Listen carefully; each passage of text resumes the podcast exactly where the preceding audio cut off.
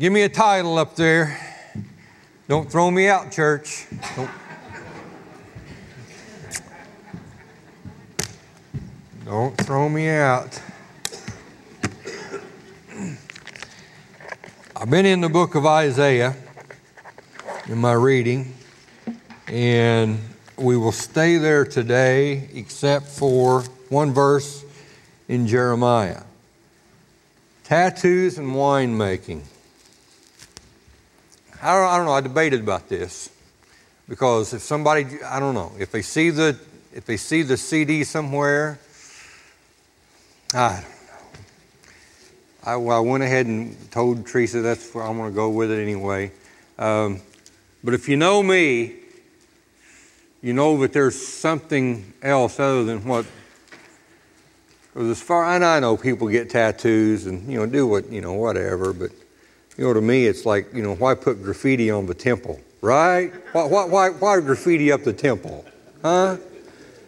and then winemaking, well, you heard me a few, I don't know, a few years ago, I preached uh, sermons back to back. One was Jesus was a carpenter, not a bartender. How many remembers that? Remember that sermon? And the other sermon I preached back to back on that was uh, sipping saints are slipping. Do you remember? Sipping saints or slipping saints. So uh, I do have some views on this that I will say most preachers don't because they feel like it's just an issue that they'll never deal with, never talk about, because um, they know for the most, they know a lot of people in their congregation drink, so they don't, they don't mess with that. They just don't deal with that. And if they would deal with it, they would say, well, just in moderation. Uh, they would never say fornicate in moderation, right?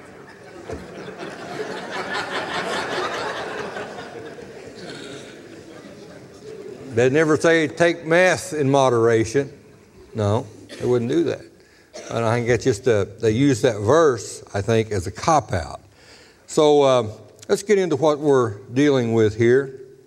Isaiah 49. And then find Isaiah 65. Are they both up there? Yeah. And then Isaiah 65. But Zion said, The Lord has forsaken me, and my Lord has forgotten me. Can a woman forget her sucking child that she should not have compassion on the son of her womb? Yes, she may forget. And God says, Yet will I never forget you. Behold, I have engraven you, I have tattooed you upon the palms of my hands. Your name is upon my hands. Thy walls are continually before me. And we'll see what that means here in a minute. Isaiah 65, verse 8. Thus says the Lord, as the new wine is found in the cluster, and one says, Destroy it not, for a blessing is in the cluster. Father, take the words that we will speak, and I am believing, God, that they're going to be helpful to everyone that hears. In Jesus' name we're praying. Amen. A number of years ago, I was talking to this stodgy old preacher that I know. How many know the stodgy old? You know any stodgy old preachers? I do. I do. There's some I'd rather go I'd rather go fishing with just some rank drunken sinners than I would some stodgy old preachers I know. That's true. That's true. And he told me, I don't he said to me, I don't believe in mushroom growth. I believe in steady growth. Because that time the church had we had exploded in numbers and and I told him I said I said, Well, my view of that's a little bit different. I believe in steady mushroom growth. And there have been times that we have experienced steady mushroom growth. And the person that would tell and say to me, Preacher, God's not into numbers. I've heard people tell me that before. And they've got a hole in their head.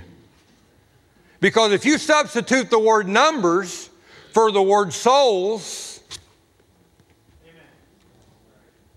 Substitute the word numbers for the word people.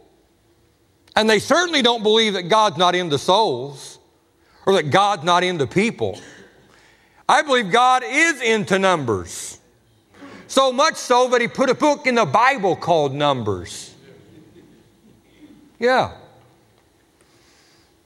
And any preacher that would just as soon have 50 people in his congregation as 100, that guy's backslidden. And he just drawing a check. Because I can guarantee you, from God's viewpoint, God would rather have 100 people go to heaven than 50. And God would rather have a million people go to heaven than 500,000. So you could say that, yeah, God's into numbers. And I, I've never yet seen a church chair get blessed or get, or get uh, wondrously enjoy the service, but I have people sitting in them seats get blessed and enjoy the service. So look around you, and if you see any seats that's empty, we need to try to get them filled. That's right. And the reason why is because I think God's into numbers. And I know that flies in the face of what a lot of people have been taught because what it does, it works an excuse for small numbers. Oh, God's not interested in, the numbers. God's not interested in that. I believe that He is. When 3,000 people on the day of Pentecost was born again, ushered into the kingdom of God, on that one day, that one day that happened, and in a few days later, before the week is up, there's 5,000 that's saved. And then the Bible says there's 8,000 that's saved. And then the Bible says the whole world is being turned upside down because of what these disciples are doing. Amen. Amen. In Isaiah 54 2, it says these wonderful words that I will read Enlarge the place of your tent. We've done that here at Orchardville Church. We've increased in size over and over and over and over again. So much so that we went to Centralia and we built a building over there, and then we built onto that building over there, and then we went to Fairfield and we've done the same thing. We've enlarged the place of our dwelling. Enlarge the place of your tent. Let them stretch forth the curtains for your habitations. Spare not, lengthen the cords, strengthen the stakes, and thou shalt break forth on the right hand and on the left. I think that God is interested in the church church growing. Christians are just like rubber bands. You're no good unless you're stretched.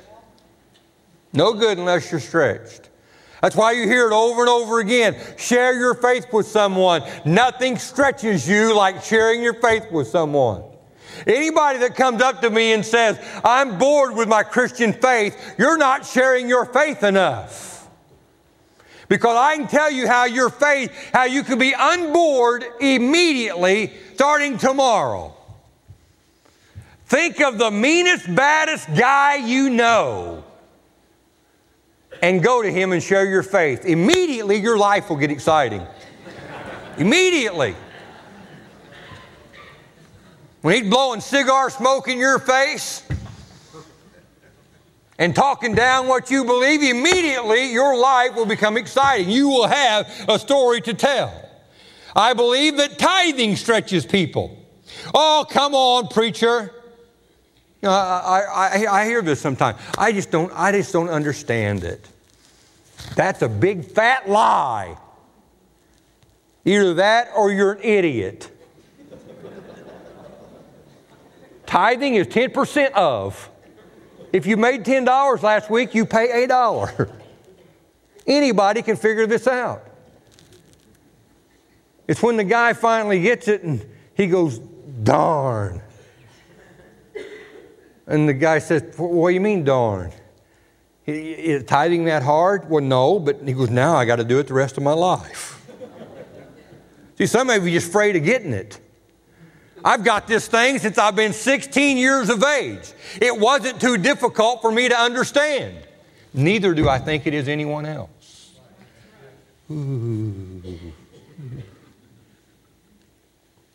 Every single one of us is responsible for church growth. Can I get a witness?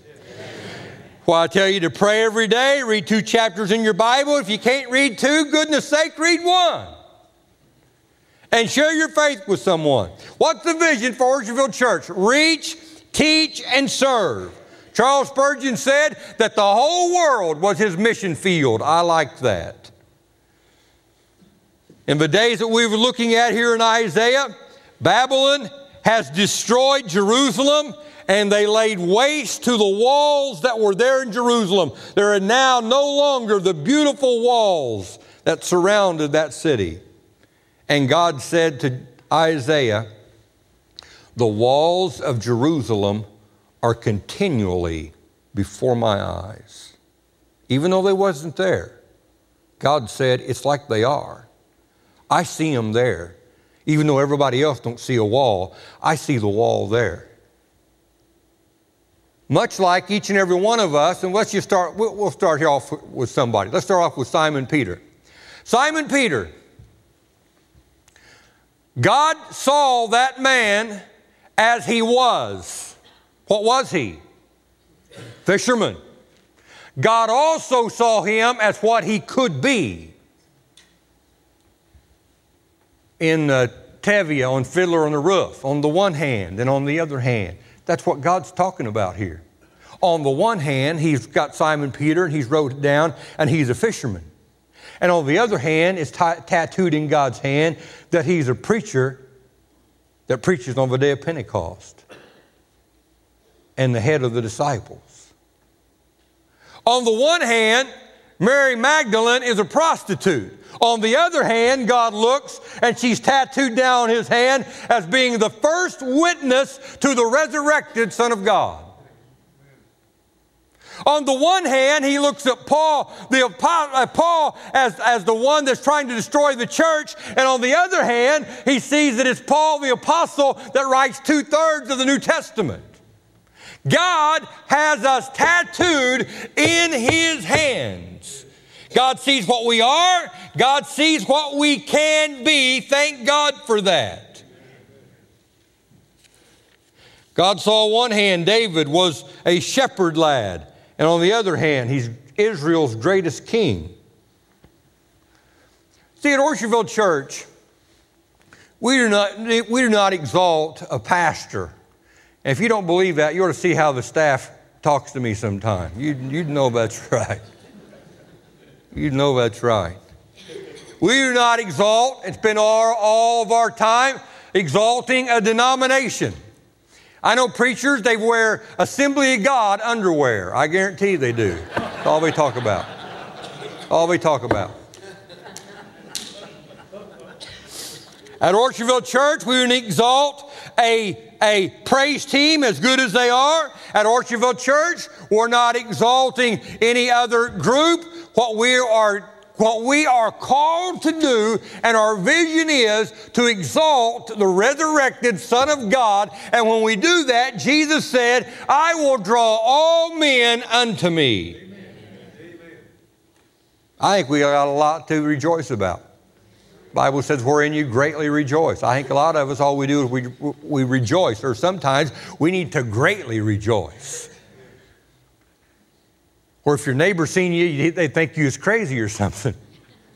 But God looks at that and says, yeah, that's what, that's what I'm about there. That's what I'm about. Last Sunday, we had three people that were born again right here at Orchardville Church. Three people. Hey, Josh, hand me that, that ear of corn.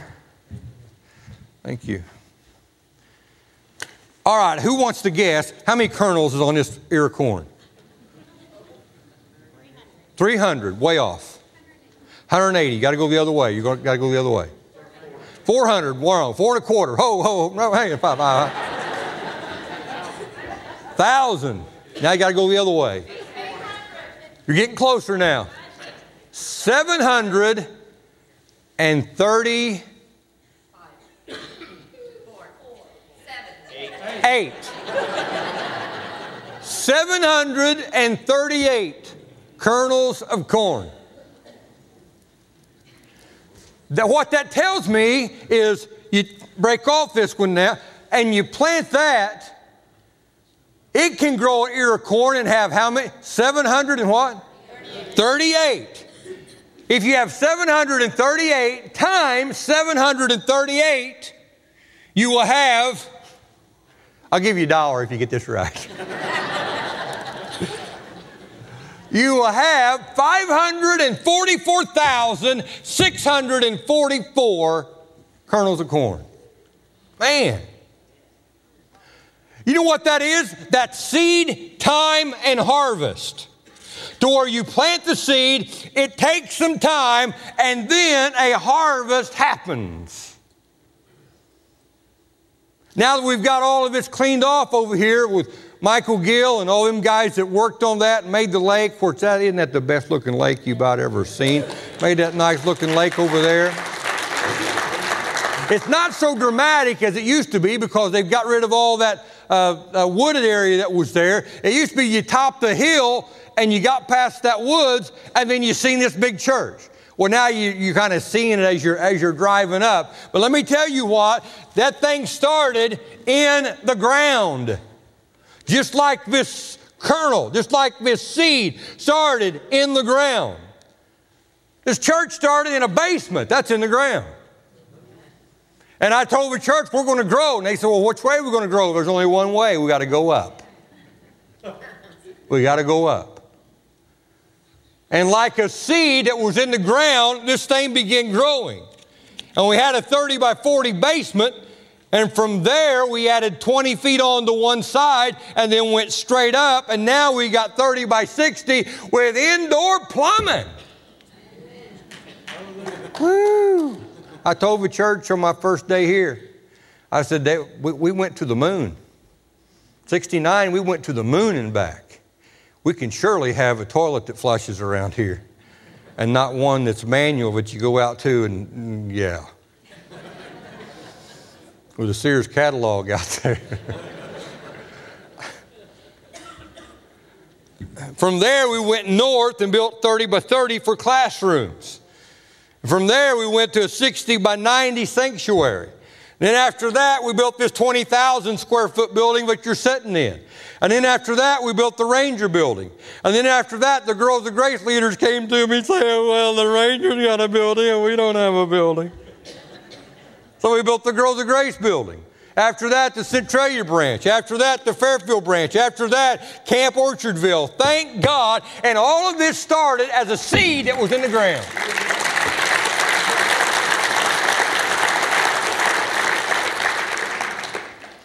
And God knew on day one to where it was a seed in the ground to where it's going to be what I have destined for it to be. And He had this tattooed in His hands all the time.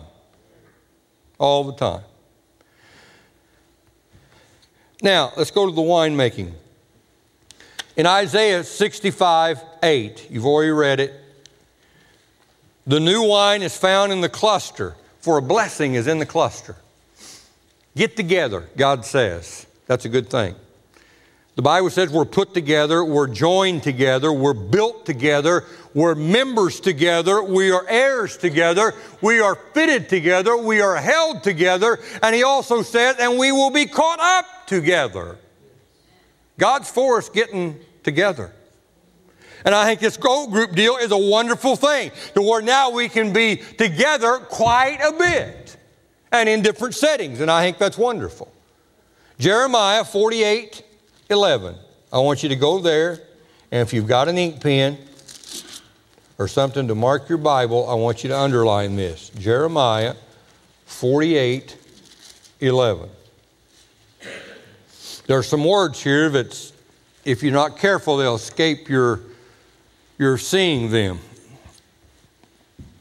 God says concerning a group of people called Moab. They've been at ease from their youth. They've settled on his lees. They've settled, and it's just, it's not a good thing. You know, you know, we can we can become so established to where we're never willing to move when God tells us to move. And that's what's going on with this group of people. And God says this, here's been the problem. They have not been emptied from vessel into vessel. This is how they made wine. they would take that as they had stomped it underfoot, or as I've seen in Israel myself, to where they have these huge stone presses. And they do not, it's not like to where you're maneuvering a handle. No, you roll this big stone over it.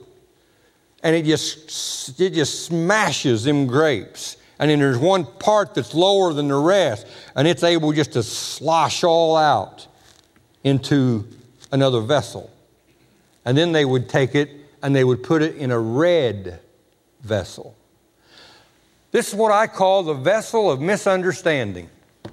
Because not every grape over there is red, some of them's white. And they could have took them white grapes and smashed them, collected them, and then put them in that red bottle. And somebody could have walked by and said, Look at those beautiful, that beautiful red wine that's in there. And, and, and the white grapes could be saying, No, that, I'm not red, I'm white. You don't understand. You're missing my point. This is the worst thing that I know about preaching being misunderstood. And man, if you don't think that can't happen, Guys, you say one thing to your wife and she ain't got a clue what you've, and then you turn it around and she said one thing to you and you ain't never got it figured out to this day. and all the men look straight at me. so if you don't think that some misunderstanding can't happen, and the white grapes is saying the whole time, No, I'm being misunderstood here. I'm not red, even though it looks like it's red. You're taking, uh, uh, uh, you're taking it out of, out of context there. And he's saying, he's saying, No, I'm a white grape, I'm not a red grape. And you know, it's interesting to me because the Bible, according to the Bible, wine is considered, you could have had, you could have had walking through your vineyard, and there could have been a big cluster of grapes right there. And your neighbor was walking through your vineyard with you, and he said, Hey, man, your wine is really looking good. He knew exactly what you're talking about because they referred to it as that way. While it was yet in the cluster, they referred to it as wine. When it was grape juice, they referred to it as wine. When it was intoxicating, they referred to it as wine. All three of those is determined and referred to as wine in the Bible. This is what I've had people tell me. Been in places and they want, you know, you. George Thomason said this to me years ago. He said, You ever drive up to a place and it says bar and grill? They're more of a bar than they are a grill. And if you drive up to a place and it says grill and bar, they're more of a grill than they are a bar. And I never really given that any thought. Never given any thought. But that makes sense. But there have been people that's told me that, well, you know, you ought to drink a little wine, but uh, Jesus turned the water into wine. I stand here before you saying that was the best grape juice that anybody had ever tasted. And here's the reason why. Now, it's 80% alcohol that's infused into the juice to make what people drink as wine today. That's, that's 80% alcoholic. 80%. In the Bible, you had to drink a lot to get drunk, even when it was intoxicating. But the reason that I know that that was not intoxicating wine was because the Greeks called this, they've known this for thousands of years. They called wine that they had an intoxicant in it, it was called teratogen. It literally meant monster forming. They knew that a lady was drinking that, she, there was a chance that her baby would be deformed. Teratogen, monster forming. Hard for me to get my mind wrapped around thinking that Jesus on that day turned water into teratogen to where there could have been a of the bride that was there a friend and she's pregnant and Jesus has got her drinking a wine that could turn her, her unborn child could have a, a tendency to be deformed. I have a hard time believing Jesus did that. Hard time believing Jesus did that. I don't think he made this as a teratogen. He made it as a juice to where, and it was the best juice that they had ever, ever had. All right. Now, let's get back to being misunderstood. How many remembers the story with Paul when he's on the island and he's bitten by a snake? You remember that? And all the people standing around says, "Whoa, now we, that guy was a murderer, and God's got vengeance on him. He thought he escaped, and ha ha, God's getting the last word there." And what did Paul do? He shook it off in the fire and went right on. It was called a two-step viper. You took, you got bit, you took two steps, and you fell down dead. And he kept right on. They misunderstood who this guy was. What's people been saying about you lately? Whatever it is, don't waste your time defending yourself. Oh, preacher, that's hard to do. Oh, I know it is. But wine can only mature when it's still. The next one, poured from vessel to vessel. They poured it into a trough that was five feet long, it was roughly 18 inches wide, and it was about four to five inches deep. And they did that because the sun could light on that and they could see those impurities and they could skim those off. See, the first one, they're telling lies about you. The second one's worse. They're telling the truth about you. that could be worse. Because it's a real thing. This light is hitting the impurities. And man, anybody that said, "Oh yeah, I, am close to Jesus," I, I, mean, I've got a lot of Jesus in me, and I'm just a pretty special guy, and, and I'm just real close, and it'd be hard to find anything wrong with me. You know what that tells me? They ain't close enough to the light. Because you get close to the light, the deformity is going to show. How many's ever done any drywall work in your life? Yeah, you think you got that just right until the light hits on it, just, that ain't good. The light exposes that. I had a guy one time, he had six sets of light bulbs on a board. And he was taking it, going down the walls of the walls that I drive. And I said, You're kidding me. What kind of lampshades you going to have on that when you decorate? That's just my own soapbox there. I mean, I, you're kidding me. That's what you're going to tell go by? It will reveal the impurities.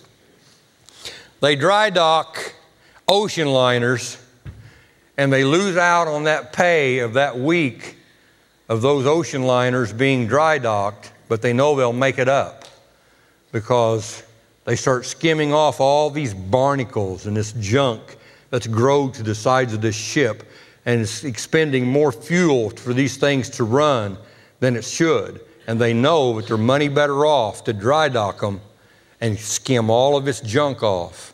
And God's saying the same thing to each and every one of us. David said, Lord, see if there's any wicked way in me. That's what, that's what David was saying. I'm willing to be dry docked here for a while. Skim off the wicked way that's within me. I want to be able to run smooth and to sail exactly the way you want me to. I don't want anything that's messing me up and slowing me down. So there you have today tattoos and winemaking. It wasn't what you thought it was going to be about. Ha ha ha. Bow your heads, please. Lord, what a truth that is. Wine can only mature when it's still. And help me, Lord, to do as I have preached, to not be always trying to defend myself, but Lord, just being still and letting you do that work. And God, you're big enough to do that work. I ask and pray, Father, that you would know the, as you know the hearts of every person that's here, there's someone that's outside of your ark of safety, that they've never said yes to you as Savior. God, give them that want to and that drive to today that they would realize they're wrong and they would be willing to say yes. And God, how right it is that they would be people willing to pray with them. And Lord, if there's any type of need in this house, we pray, God, it be met today. In Jesus' name, amen. It is our prayer that you have been blessed as you've listened to this message. If you would like to become a partner with this ministry, please contact us here at Orchardville Church. You can visit our website at orchardvillechurch.com or you can contact us by phone at area code 618 835 2677.